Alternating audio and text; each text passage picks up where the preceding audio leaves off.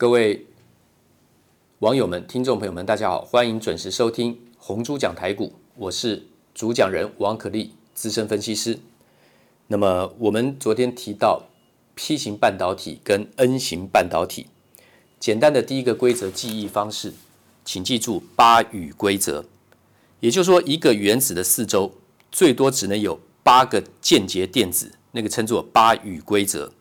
那两个电间接电子呢，会形成一个化学键，所以一个原子的四周最多只能有四个化学键。举例来讲，什么叫掺杂？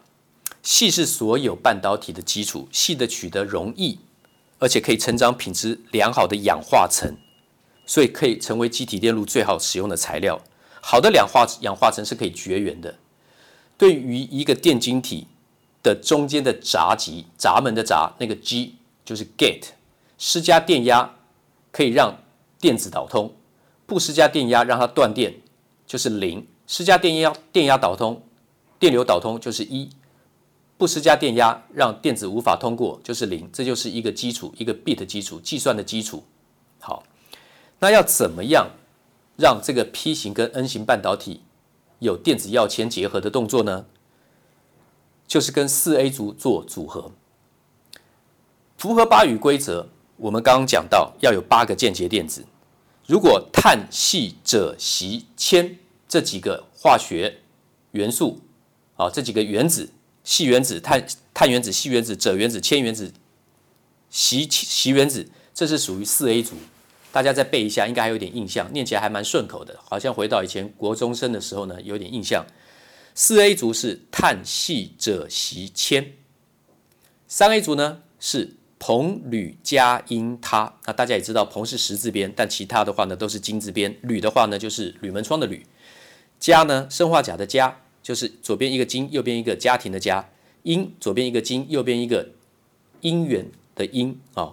钛就是左边一个金，右边一个啊第三人称的那个他啊，其他的他的另外一个他。那么三 A 族跟四 A 族的结合。它少了一个间接电子，所以它形成了一个电动，所以它是传导 P 型半导体。用怎么样掺杂？对于这个系来讲，掺杂了硼、铝、镓、銦、钛任何一个原子，它就会形成七个间接电子。然后呢，因为少了一个电子，所以形成了电动，这叫做传导电动的 P 型半导体。那如果用五 A 族加四 A 族，就多出了一个电子，就传导电子。那五 A 族有哪些呢？有氮、磷、砷、銻、銫。氮，氮化钾的氮啊，气字啊，气体边的那个氮字。磷是这个左边一个石头的石，好，那么磷磷加的磷去掉边啊，加一个石头的石。钾的话呢，一个石头边在一个甲乙丙丁的甲。地呢，金字边右边在一个兄弟的弟。那么銫呢，左边一个金字边，右边是一个必然的必。好，氮、磷、砷、銻、銫。好，我们再讲一次。中间的寄送的基础是四 A 族，就是碳、矽、鍺、锡、铅。碳跟系是所有半导体的元素里面最重要的基础，也是含量最高的啊。那么这个以后会谈。它如果抽掺杂的是硼、铝、镓、銦、钛，它少了一个电子，因为符合八与规则的话呢，四必须加四，结果四 A 族掺杂到三 A 族少了一个间接电子，所以它会形成这个电动。那么如果是掺杂五 A 族的话呢，氮、磷、砷、D B 的话呢，就会形成电子，做电子的导通，N 型半导体。P-N 接面大家应该听过，这个 P-N 接面型的电晶体，这都是很多的那样半导体的基础。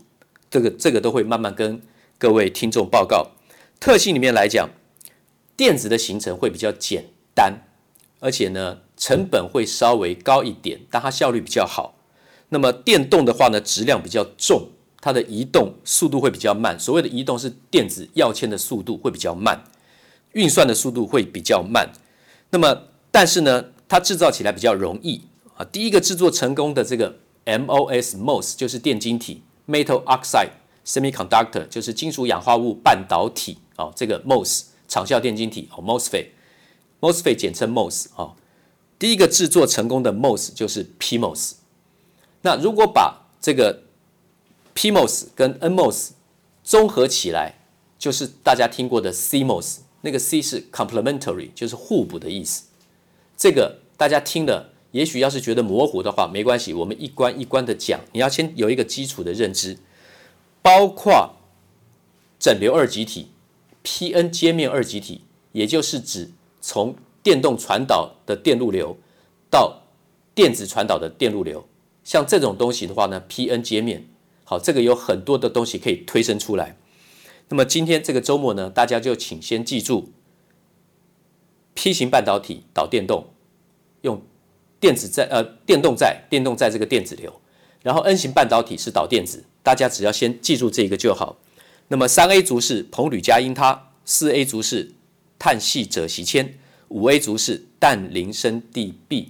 所以大家听到第二代化合物半导体材料砷化镓，像这个稳懋啦、全新啦、宏捷科啊，大家听到这个砷化镓、砷化镓做这个呃垂直共振腔面射型雷射啊，Vixel 的这个稳懋啦，还有 PA 功率放大器啦，像这个稳懋啦、宏捷科啦，还有磊晶的全新啊，为什么叫做三五族？它就是结合了三族跟五族，硼铝镓銦钛。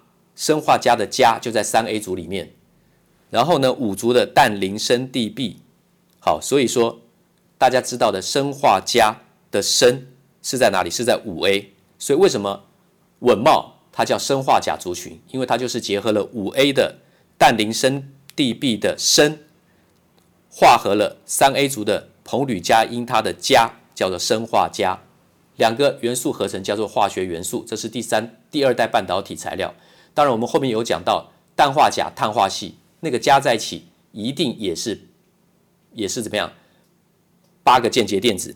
第三代的化合物半导体，碳化矽跟氮化钾，碳化矽注意，碳是四 A 族，矽也是四 A 族，所以碳化矽本身就是符合八隅规则，有八个间接电子。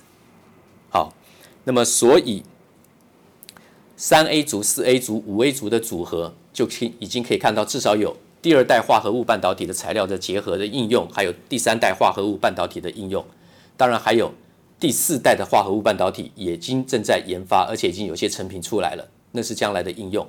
我们今天先讲到这里，时间稍微多了两分钟，谢谢。